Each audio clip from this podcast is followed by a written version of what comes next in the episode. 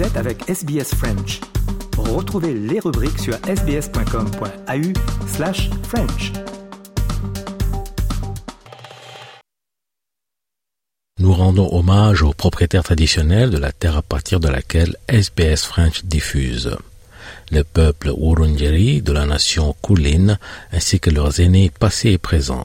Nous rendons hommage également à toutes les tribus et clans aborigènes ainsi que les insulaires du détroit Torres auxquels nous diffusons. SBS, a world of difference. You're with SBS French on mobile, online and on radio. Vous êtes avec SBS French sur votre smartphone, en ligne et à la radio. Madame, euh, monsieur, bonjour, bienvenue au programme de ce mardi 11 octobre. Avec vous, Jean-Noël Ducasse, et au cours de cette émission, le journal Les Sports et comme chaque mardi, la semaine politique en Australie. Il est 13h, c'est l'heure du journal.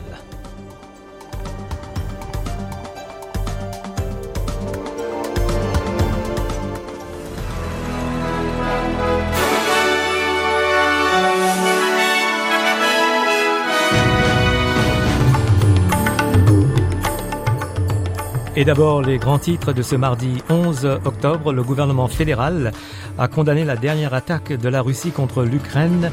Le ministre de la Défense, Richard Marles, accusant le Kremlin de ne montrer aucun respect pour la vie humaine.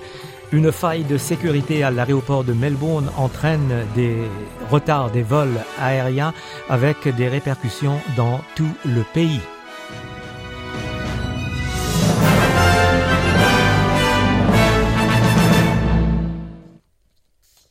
Des bombardements massifs en Ukraine et la communauté internationale condamnent les forces russes.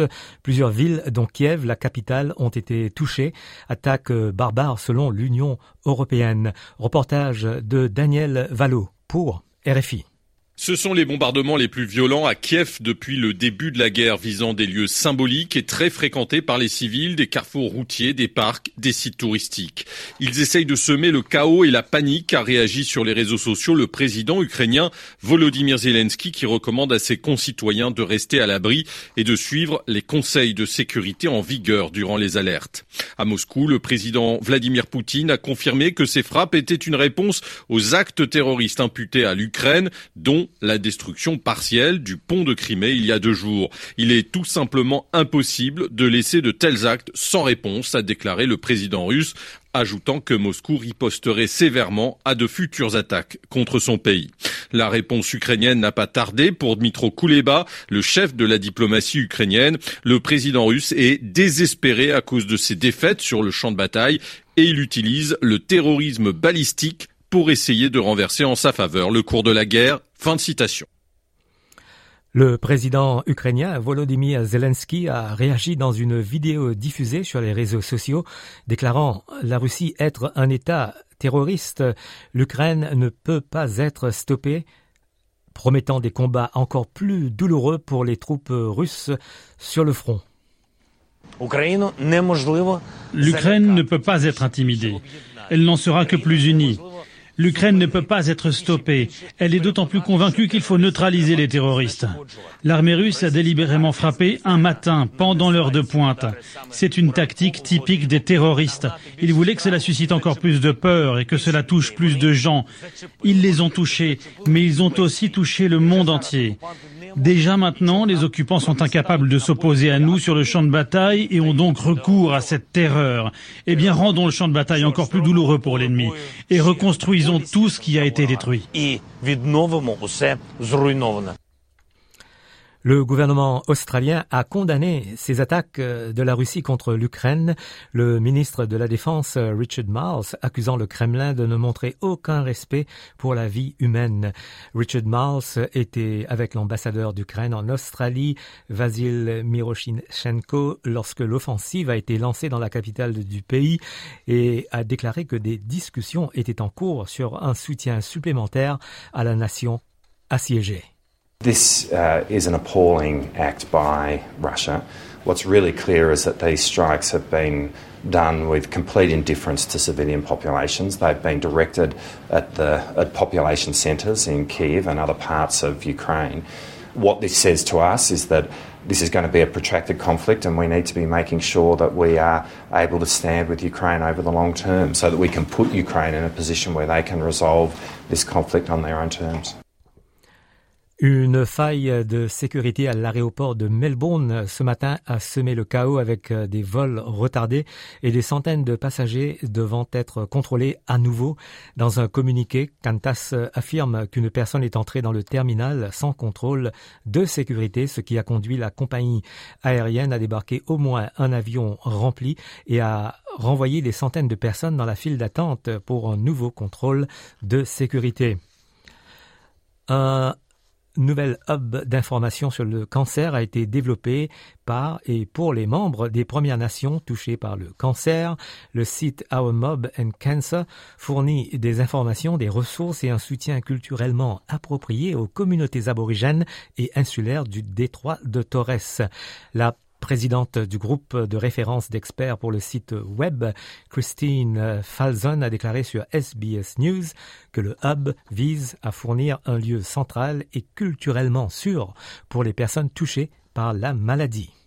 There's a number of websites already existing. However, minimal have actually had Aboriginal and Torres Strait Islander people involved in the development. So the concept is to have a one place where you could go online and find all information in regards to cancer and cancer care, symptoms, diagnosis, and awareness um, for wherever you are in your part of your journey, or whether you just want information for yourself or all family members. Les étudiants en médecine, les médecins et le gouvernement fédéral se réunissent à Canberra ce mardi pour examiner comment lutter contre les pénuries de médecins généralistes. Seul un étudiant en médecine sur huit choisit de devenir médecin généraliste, craignant que la main-d'œuvre ne connaisse des pénuries encore pires à l'avenir. S'adressant sur l'ABC, le ministre fédéral de la Santé, Mark Butler, a déclaré que la situation devait être résolue avant qu'elle ne devienne plus grave. I don't think general practice has been in a more parlous state than it is right now at any time in the 40 year history of Medicare. It's critically important we turn that around. General practice needs that morale boost, needs a sense from government that we're committed to turning this situation around. La ministre australienne des Affaires étrangères a écarté les spéculations sur les tensions avec l'Inde.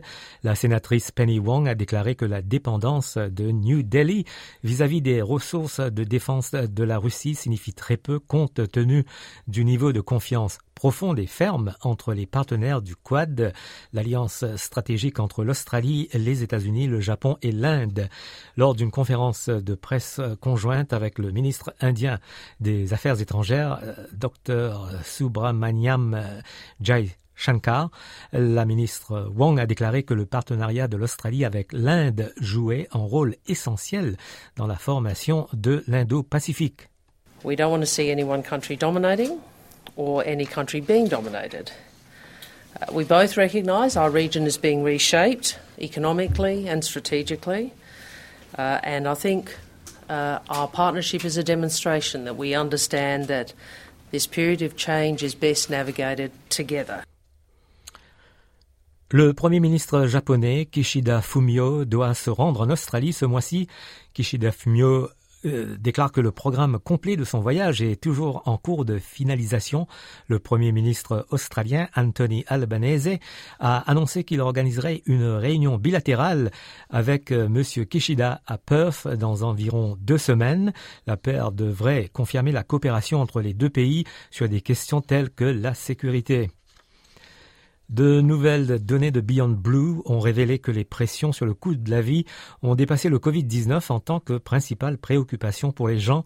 En août, 15 000 personnes ont été interrogées à l'échelle nationale pour identifier le stress euh, affectant la santé mentale et le bien-être. Dr Grant euh, Blaschke, conseiller clinique principal de Beyond Blue, a déclaré sur SBS News que l'augmentation des taux d'intérêt, la forte inflation et la guerre en Ukraine étaient quelques-unes des autres sources de préoccupation pour les personnes euh, sondées. People are more worried about cost of living than COVID, so they're worried about inflation.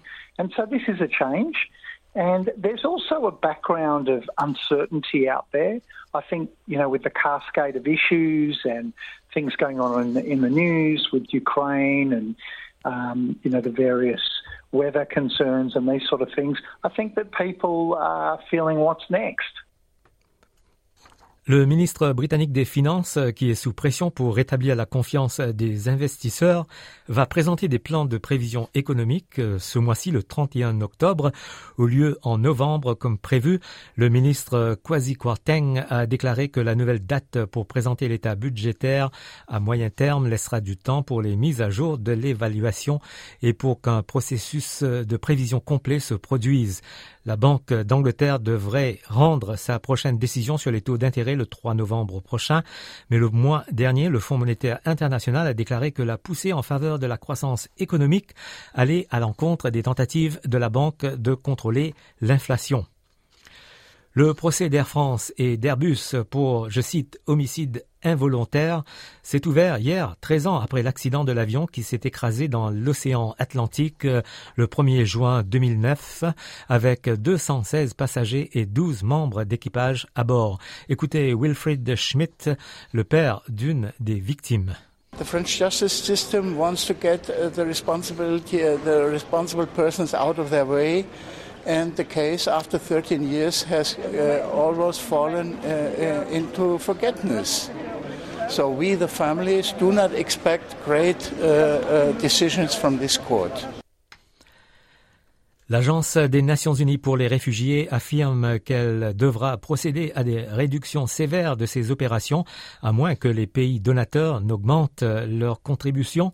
La guerre en Ukraine a poussé des millions de personnes à fuir et il y a maintenant plus de 100 millions de personnes déplacées de force dans le monde, ce qui a fait grimper le budget du HCR à plus de 16 milliards de dollars australiens. Le haut commissaire des Nations Unies pour les réfugiés, Filippo Grandi, a déclaré qu'il faudrait au moins 1,1 milliard de dollars australiens d'ici la fin de l'année. I regret to inform you that for the first time during my tenure, I'm worried about UNHCR's financial situation. You have encouraged us to expand our donor base, which we have, vastly exceeding targets, but as a United Nations agency, one created by member states with a specific mandate, we cannot be reliant on the goodwill of individuals or companies alone. Le secrétaire général des Nations Unies, Antonio Guterres, a appelé la communauté internationale à aider Haïti à éliminer les gangs armés qui terrorisent la nation. Les gangs ont bloqué le port principal qui fournit de l'essence euh, au pays, rendant le transport impossible et, obligeant les entreprises et les hôpitaux à fermer ou à réduire leurs opérations. Guterres déclare qu'il pourrait renforcer la capacité de l'ONU à soutenir des accords humanitaires ou une trêve que l'ONU peut coordonner et que l'ONU peut coordonner leurs actions avec une force internationale. Précision de Marie Normand pour RFI. Les gangs ont peu à peu grignoté une grande partie du territoire haïtien. L'un d'entre eux contrôle notamment depuis près d'un mois le principal terminal pétrolier du pays, résultat des pénuries de carburant qui affectent le fonctionnement des hôpitaux, la distribution d'eau potable ou encore le ramassage des ordures. Cette paralysie s'accompagne d'un retour du choléra, maladie qui a déjà fait 10 000 morts en Haïti de 2010 à 2019, date du dernier cas recensé. Elle avait à l'époque été introduite par des casques bleus. Aujourd'hui donc, le gouvernement haïtien réclame l'intervention d'une nouvelle force onusienne pour soutenir sa police en sous-effectif et mal formée. Le prochain Conseil de sécurité doit en débattre le 21 octobre. Reste à savoir quelle forme cette intervention pourrait prendre. Le secrétaire général de l'ONU propose plusieurs options à moyen terme pour soutenir la police haïtienne et une force d'action rapide menée par un ou plusieurs États membres en coopération avec le gouvernement haïtien. Son objectif, rétablir la liberté de mouvement des Haïtiens, leur accès aux services de base et la sécurité des installations vitales comme les ports, les terminaux pétroliers et les principaux axes routiers. On passe à la météo pour ce mardi en Australie. À Perth, il fera 20 degrés. Adélaïde 24, Melbourne 22, Hobart 19, Canberra 19, Sydney 21, Brisbane 24, Cairns 32, Darwin 34 et à Alice Springs maximal de 36 degrés.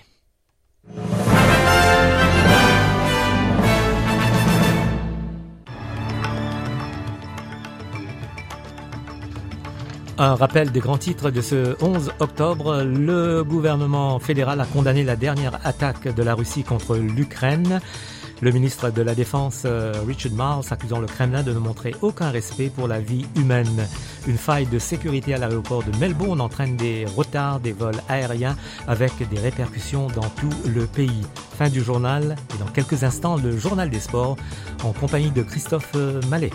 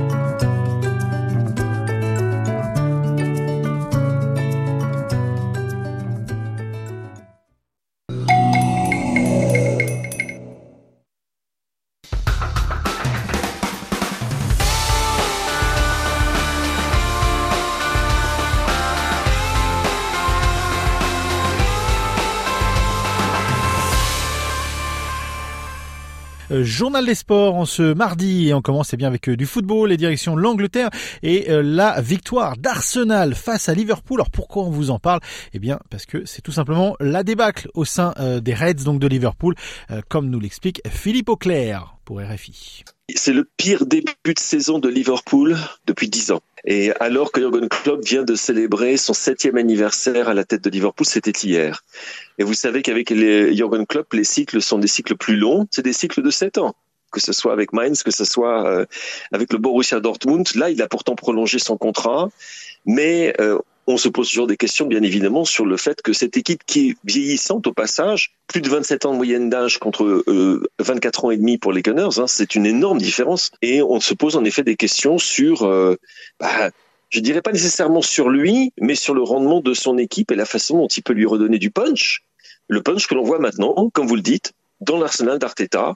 Ça y est, les jeunes sont complètement intégrés. Il a fait euh, beaucoup euh, de choix au niveau du recrutement qui ont été payants. Euh, avec Gabriel Jesus en particulier, mais c'est pas c'est pas le seul. Des recrues qui ont été payants également. Ben White au poste d'arrière droit. On pourrait continuer comme ça. L'éclosion et l'épanouissement de joueurs comme Bukayo Saka, Martin Odegaard, euh, et puis le, le, remarquable Gabriel Martinelli, euh, qui si le Brésil se souvient que il peut jouer pour la Seleção, pour être une des stars du mondial à mon avis. Enfin ça, on verra. Euh, voilà donc pour cette euh, situation du football euh, en Angleterre, donc avec la Première Ligue et la débâcle de Liverpool. On reste dans le football, mais cette fois on va partir en Espagne et eh bien on parle de racisme une nouvelle fois sur les terres espagnoles. C'est pas la première fois que ça arrive, mais il y a de nouveaux problèmes, comme nous l'explique Pierre Chaperon. Vinicius, tu es un singe. Insulté lors du derby madrilène, le Brésilien rejoint une liste peu glorieuse des joueurs du championnat d'Espagne victimes du racisme. On y retrouve Samuel Eto'o, Iñaki Williams, Marcelo, Mukhtar Diakabi, Tomancono. Une liste incomplète d'autres actes ont été commis dans les divisions inférieures. Pourtant, depuis 2007 existe une loi sans réel effet. Les dossiers sont classés généralement sans suite, faute de preuves. Deux exceptions à la règle, insupportables supporter de Grenade a été condamné à 6 000 euros d'amende et un an d'interdiction de stade quand des supporters de l'Espagnol vont être jugés prochainement à Barcelone après des cris racistes contre Iñaki Williams en janvier 2020. Conséquence pour Esteban Ibarra, président du mouvement contre l'intolérance, il faut aller plus loin. Je n'observe pas une volonté profonde. Il faut prendre en considération la nécessité d'appliquer la loi avec plus de rigueur. La réalité est que cette loi a été appliquée à beaucoup d'occasions, mais ce ne sont que des sanctions administratives. Dans tous les cas, les groupes racistes ne sont pas expulsés des stades. Il est vrai que tous condamnent le racisme, mais dans les stades, il reste des groupes ultras qui ont des comportements racistes. Et ça, ça n'a pas été éradiqué.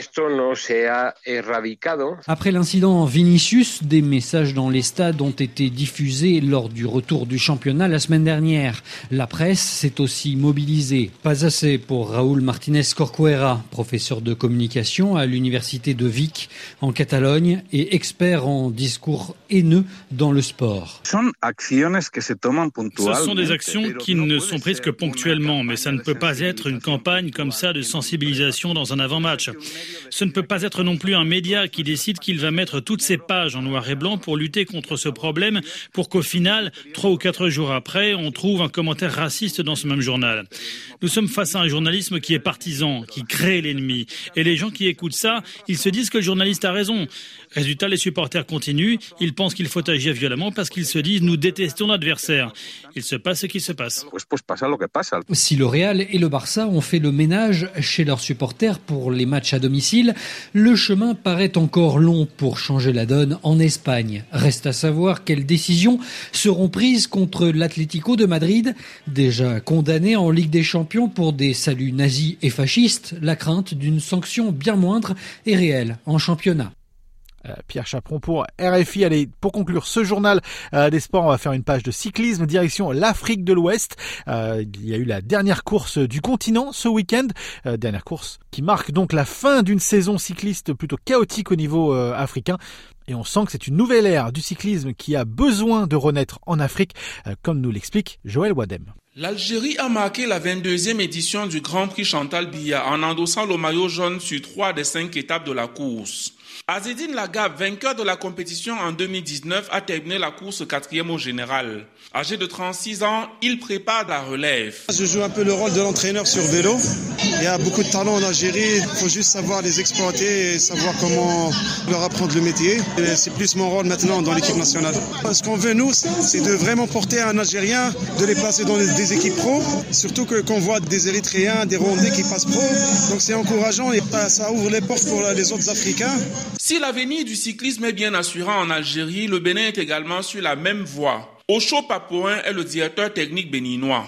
Le cyclisme est même déjà développé au Bénin. Et ce qui reste, c'est d'avoir des cyclistes plus en jambes. Sinon, sur le plan matériel, sur le plan équipement, le Bénin, à ce moment, est très très en forme. En Côte d'Ivoire, le cyclisme semble plutôt en déclin. Sissé Isiaka, qui a remporté trois fois le Tour de Côte d'Ivoire et qui a terminé le Grand Prix Chantal Biya à la 11e position, voit en noir l'avenir de la petite reine dans son pays. Vraiment, c'est compliqué chez nous pour la relève parce que la génération qui est là, il n'y a pas des jeunes qui ont envie de venir faire le vélo parce que ils voient que ceux qui sont là, ils souffrent mais ils n'ont pas de récompense. Aujourd'hui, si tu vois que les gamins se tournent vers le football, tu peux pas les dire, bon, laisse le football vient dans le cyclisme parce que vraiment c'est compliqué, Clovis Kamzon Abesolo a remporté deux tours du Cameroun et un Grand Prix Chantal Biya. Malgré une excellente troisième place à la compétition de cette année, il a décidé d'encadrer deux jeunes pour assurer la relève.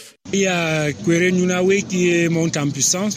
Il a fait beaucoup d'échappées. Il y a Achek euh, Kwenini qui fait sa première participation au Grand Prix. Il n'a pas été médiocre. Il était dans le peloton. Il a suivi et il a attaqué.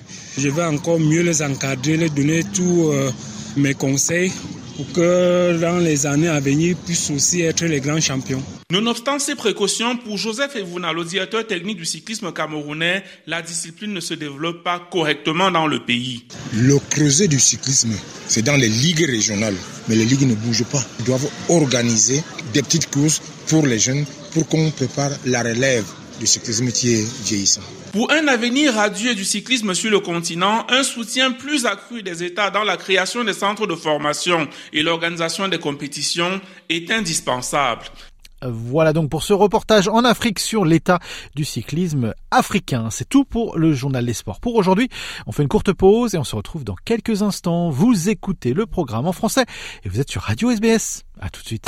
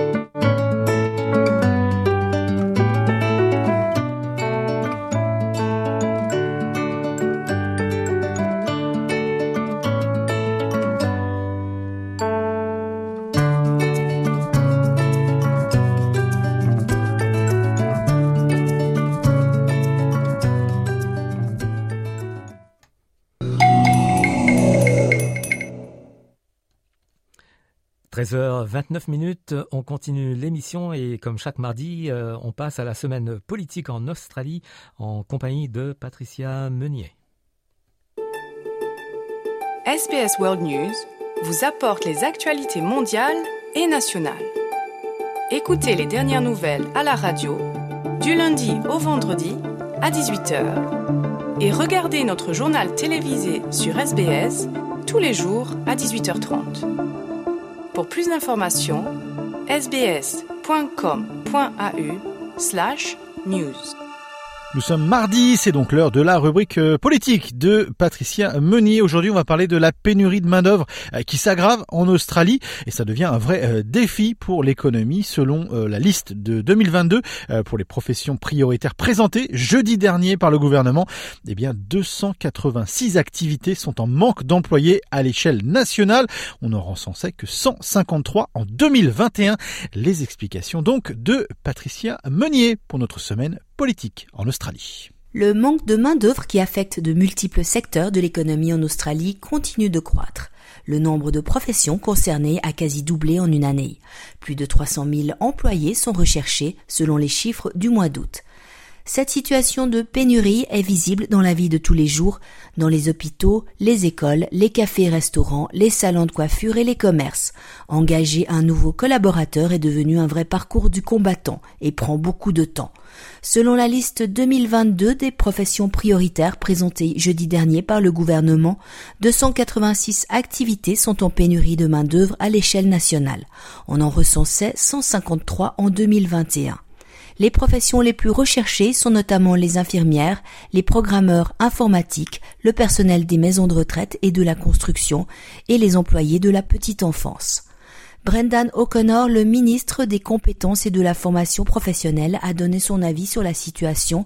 Il met en cause le gouvernement précédent. On l'écoute. Well, it's a report card on the labour market today, but it's an indictment on the lack of planning for years. Uh, the, these things are not things that happen overnight. They're structural and it goes to a number of areas, which I think you'd understand. Firstly, you need to have a skilled skilled migration pathways that are identifying shortages and of course attracting people with those skills to, to supply the, the skills required for the economy uh, a lack of investment in education and training in areas of demand, and also failure to forecast the changing nature of the economy and labour market so as to anticipate future demand.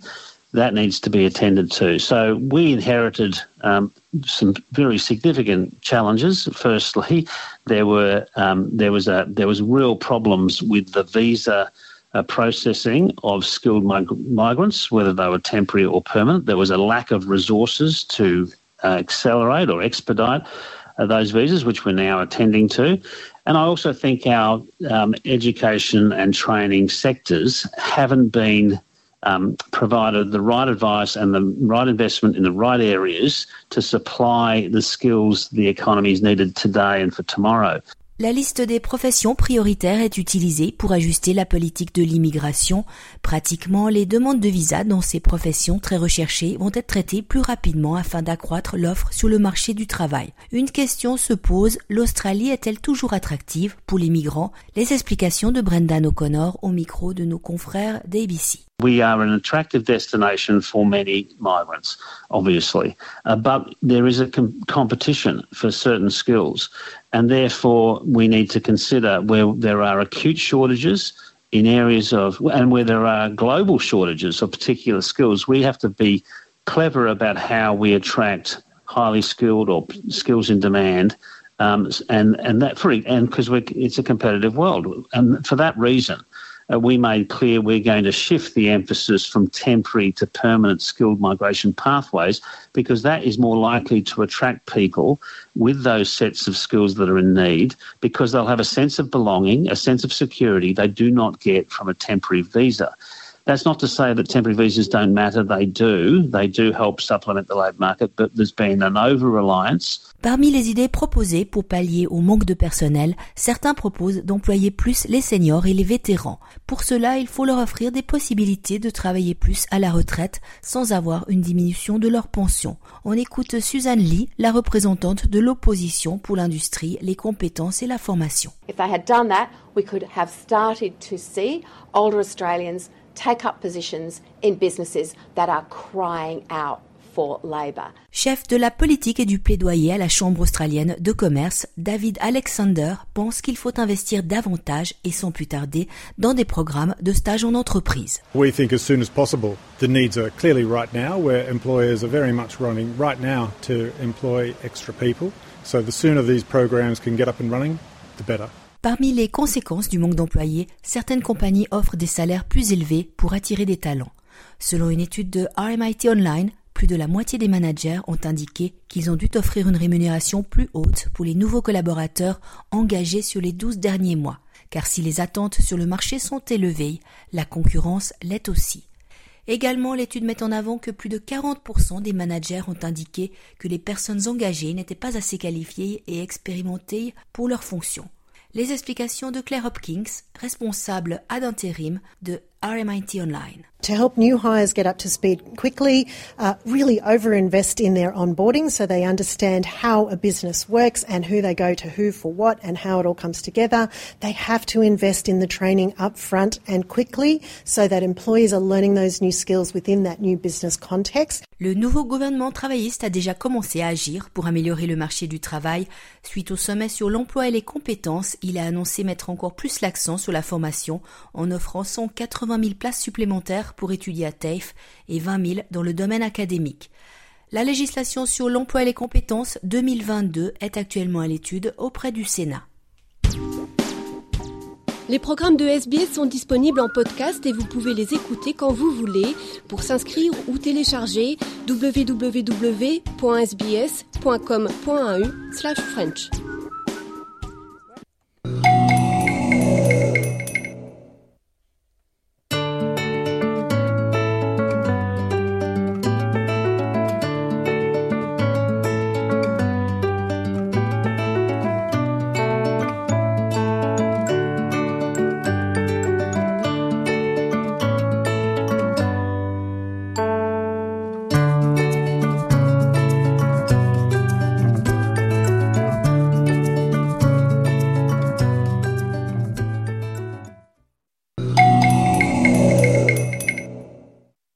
bien le plaisir d'accueillir sur les ondes de Radio SBS euh, Jean Eflam euh, Bavouzé. Bonjour. Bonjour. Vous êtes euh, pianiste de musique classique. Vous êtes de retour en Australie après quelques années d'absence pour les concerts avec le Sydney Symphony Orchestra.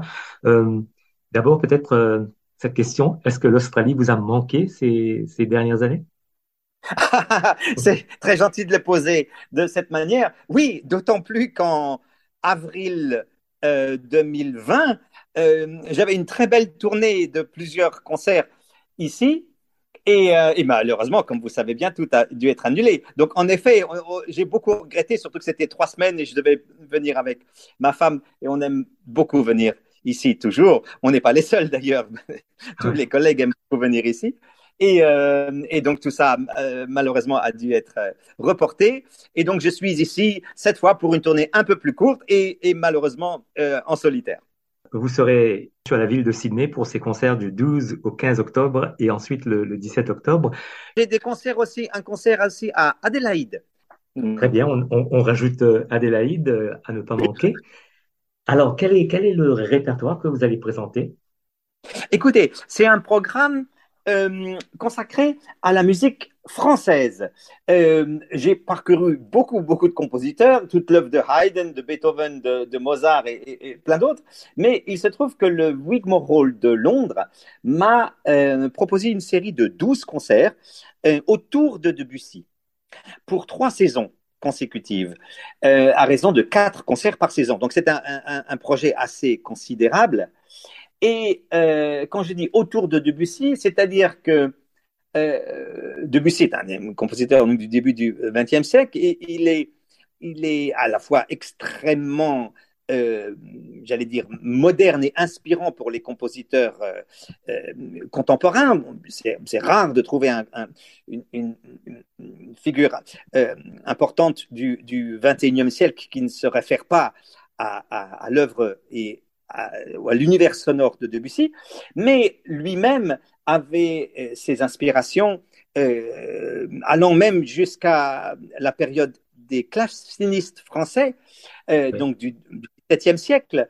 Et il aimait beaucoup Chopin aussi, il aimait évidemment beaucoup de choses. Donc, si on s'attaque à Debussy, on peut aller dans plein de directions différentes. Donc, c'est un peu la thématique de ce récital où vous entendrez des œuvres à la fois de compositeurs assez peu connus comme Gabriel Pierné, euh, qui est un contemporain de Debussy, des œuvres de Gabriel Fauré, euh, des œuvres de Pierre Boulez, qui lui, alors évidemment, euh, était un, compositeur qui s'est beaucoup référé à Debussy, et puis bien sûr des œuvres de Debussy.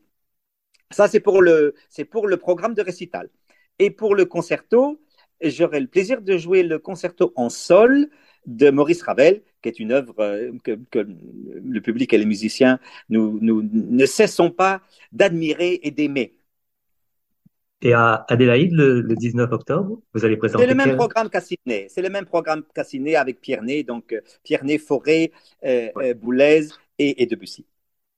Alors pour euh, nos éditeurs qui nous écoutent, euh, racontez-nous rapidement votre parcours professionnel. Vous avez commencé à quel âge? Oh là, vous avez combien d'heures d'émission là? Non, écoutez, oui. Bah, oui, j'ai commencé, je ne sais pas, j'ai commencé vers 6-7 ans, je pense pas, j'étais pas un, un, enfant prodige, il y, a, il y, a, certains enfants qui ont déjà des carrières mondiales à cet âge-là, ce n'était ouais. pas mon cas. Et euh, j'ai grandi dans une euh, ville du, de l'Est de la France qui est à Metz, euh, ce qui m'a donné la, la possibilité d'étudier plusieurs instruments, notamment le hautbois, la, la, percussion, et aussi la musique électroacoustique qui, dans les années 70-80, euh, était une chose assez, assez nouvelle. Et évidemment, ce n'était pas non plus les synthétiseurs d'aujourd'hui avec leurs sons préfabriqués, n'est-ce pas, où il suffit d'appuyer sur un bouton et d'avoir ouais. les sons euh, que vous voulez. Mais là, il fallait fabriquer son propre son. Et euh, ça a été une école euh, de, de, formation euh, d'écoute et surtout de comprendre quel était le phénomène sonore et notamment ces, ces, cinq paramètres que même beaucoup de musiciens aujourd'hui négligent un peu.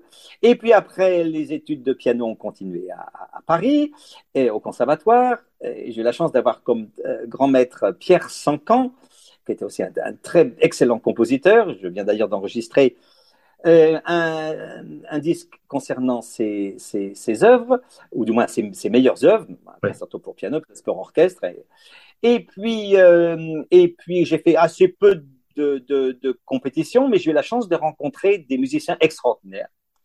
Euh, donc je vous, ai déjà, je vous en ai déjà nommé un, Pierre Sancan, mais aussi un pianiste hongrois qui s'appelle Zoltan Kocsis, qui a été pour moi une véritable révélation.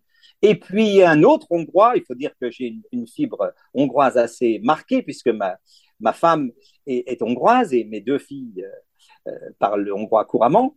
Et donc euh, j'ai rencontré Sir George Scholti, le légendaire euh, chef d'orchestre hongrois qui, qui, qui à l'époque où je l'ai rencontré les deux dernières années de sa vie euh, était vraiment une, une légende vivante. Ouais. Et, et il, il, il m'a donné un vrai, vrai coup de pouce. Ça, c'est absolument évident. Sauf que, et, enfin, sauf que, pas du tout. Il voulait m'inviter à jouer avec lui, mais mm -hmm. malheureusement, je n'ai pas eu la chance de monter sur scène avec lui puisqu'il il est décédé entre temps. Entre son invitation et le concert qu'on avait prévu, le maestro nous a quittés. Et donc, c'est Pierre Boulez, justement, qui est au programme de mon récital, euh, qui l'a remplacé et avec qui j'ai noué depuis une relation euh, très étroite jusqu'à ce qu'il nous ait quittés lui aussi il y a quelques années. Et puis après, j'ai signé un contrat de disque avec une maison extraordinaire qui s'appelle Chandoz. Et alors là, ça a été euh, un, mariage extraordinairement prolifique puisque j'ai dû faire une, presque une cinquantaine de disques en 15 ans. Et j'ai donc enregistré toute l'œuvre de, de, de, Debussy, toutes les sonates de Haydn, toutes les sonates de, de Mozart, tous les concertos de Beethoven, toutes les sonates de Beethoven, tous les concertos de Bartok, de Prokofiev, euh, enfin bref, euh, je me suis donné euh, à cœur et, et, avec toutes mes forces dans, dans, dans cette, dans cette discographie que je, vraiment qui m'a qui m'a énormément apporté. Et puis voilà, on, on, on continue à faire les, les, concertos de Mozart en ce moment, enfin beaucoup de choses. Donc, et puis après, je, voilà, donc c'est difficile de, de, de, se décrire, voyez-vous. Euh, comme dit Carl Jung, on est, on, est, on est fait des mots des autres. donc, euh, j'essaye de continuer mon parcours et de, en tout cas, mon, mon but en tant qu'interprète, c'est sans aucun doute d'essayer le plus, de rendre le plus justice possible à la musique que j'interprète et de, et de, d'essayer d'imaginer le compositeur heureux, ou du moins pas le plus malheureux possible, euh, quand, quand j'interprète ses œuvres. Alors évidemment, quand on n'a plus le numéro de téléphone du compositeur, comme c'est le cas de la plupart des compositeurs que je joue, on ne peut que spéculer, mais euh, c'est quand même l'attitude que j'ai en général d'essayer de, servir au mieux la musique. Alors j'ai vu euh, sur votre site que, vous avez travaillé ou vous travaillez toujours au, Royal Northern College of Music euh, en Grande-Bretagne, c'est ça? Oh, euh, très, très, peu en fait. c'est une parce que je, n'ai pas depuis 2010 la possibilité d'enseigner régulièrement quelque part, puisque le, le, planning des concerts et des enregistrements est beaucoup beaucoup trop chargé. J'ai enseigné pendant dix ans en Allemagne, à, une Hochschule à, à Detmold euh, de 2000 à 2010. Et, donc depuis, donc je n'ai aucun poste fixe quelque part, sauf euh, là, le Royal North College m'a nommé professeur honoris causa et m'a et m'a nommé euh, à la tête d'une international chair, c'est-à-dire euh, une, une, position qui où je donne des masterclass deux fois par an, en effet. Et comme je vais de toute façon à Manchester très régulièrement pour y enregistrer l'intégrale des concertos de Mozart avec mon ami Gabor Takac-Nadj et le Manchester Camerata. Euh, du coup, euh, on en profite pour faire euh, une ou deux journées de, masterclass à chaque fois que j'y vais pour enregistrer. À l'époque, est-ce que vous aviez mis en place pour peut-être aider à, former la, prochaine génération de musiciens de musique classique? Oh, je, je, ne prétends pas avoir mis rien du tout en, en place. Non, non, non. Je, je, je, donne des masterclass de piano, mais je n'ai créé aucune structure. Non, non, absolument pas. Euh, par contre, transmettre me paraît être un, un, un absolu devoir euh, du musicien parce que ben, si ce n'est pas les musiciens qui transmettent la musique, qui va le faire à leur place, d'une part. Euh, D'autre part, euh, la place de la musique classique, malheureusement, dans le monde d'aujourd'hui, enfin, je ne sais pas s'il y a déjà eu un monde où elle a eu beaucoup plus de place que maintenant, mais enfin, ce qu'on peut voir, c'est que la, la, ah, par sans doute le manque d'éducation, de, c'est-à-dire que le fait que les, les, jeunes enfants n'aient pas un contact avec cet art euh, dès l'école, dès, dès, leur plus jeune âge, euh, évidemment, ça a des répercussions sur, ben, sur l'âge du public et puis sur, sa, sur son nombre et sa, sa fréquentation. Alors évidemment, on peut toujours dire il y a, il y a Internet, il y a YouTube, et regardez, il y a des millions de personnes qui regardent euh, des œuvres de musique classique, c'est vrai, mais, mais évidemment, regarder une vidéo YouTube qu'on peut arrêter à n'importe quel moment et, et, et changer, c'est pas du tout la même chose que d'être dans une salle de concert et d'écouter une œuvre du début à la fin ça demande beaucoup plus de, sensibilité et, d'éducation. Écouter n'est pas un acte euh, anodin.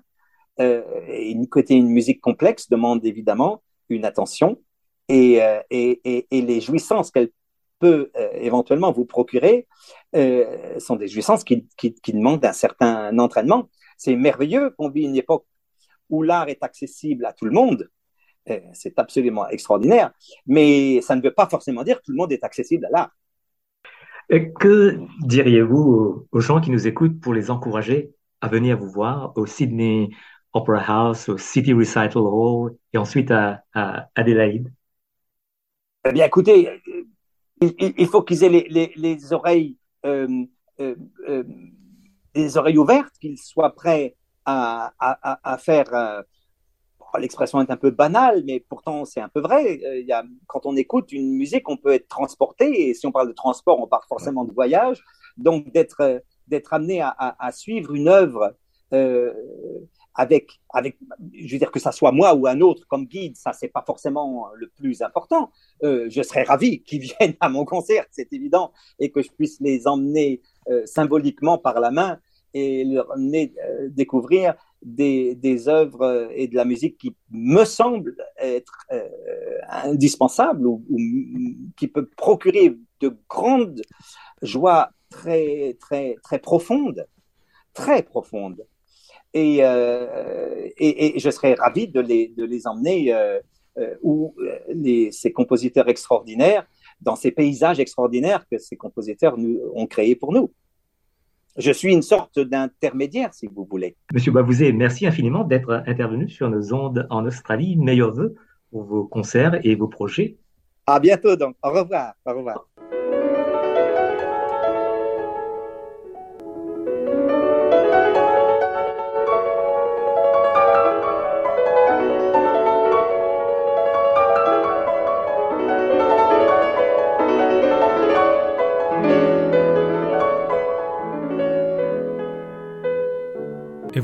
Un extrait de Sonatine de Ravel avec au piano Jean Eflam Bavouzé.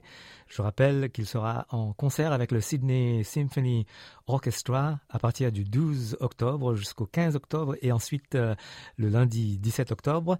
Il sera également à Adelaide le mercredi 19 octobre prochain pour un concert avec The Adelaide Symphony Orchestra.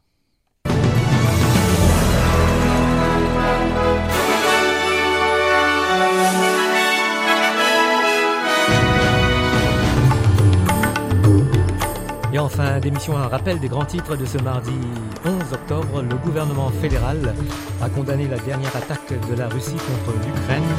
Le ministre de la Défense, Richard Marles, accusant le Kremlin de ne montrer aucun respect pour la vie humaine. Une faille de sécurité à l'aéroport de Melbourne entraîne des retards de vols aériens avec des répercussions dans tout le pays.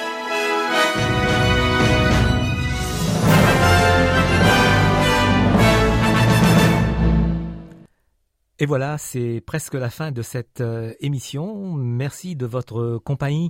Prochain rendez-vous, c'est jeudi à partir de 13h sur les ondes de Radio SBS. Entre-temps, n'oubliez pas de télécharger nos podcasts.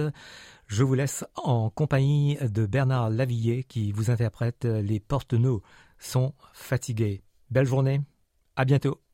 Par les temps qui courent, investisseurs ne sont plus beaucoup à faire des fleurs quand il n'y a plus rien à raqueter, il te reste tes yeux pour pleurer.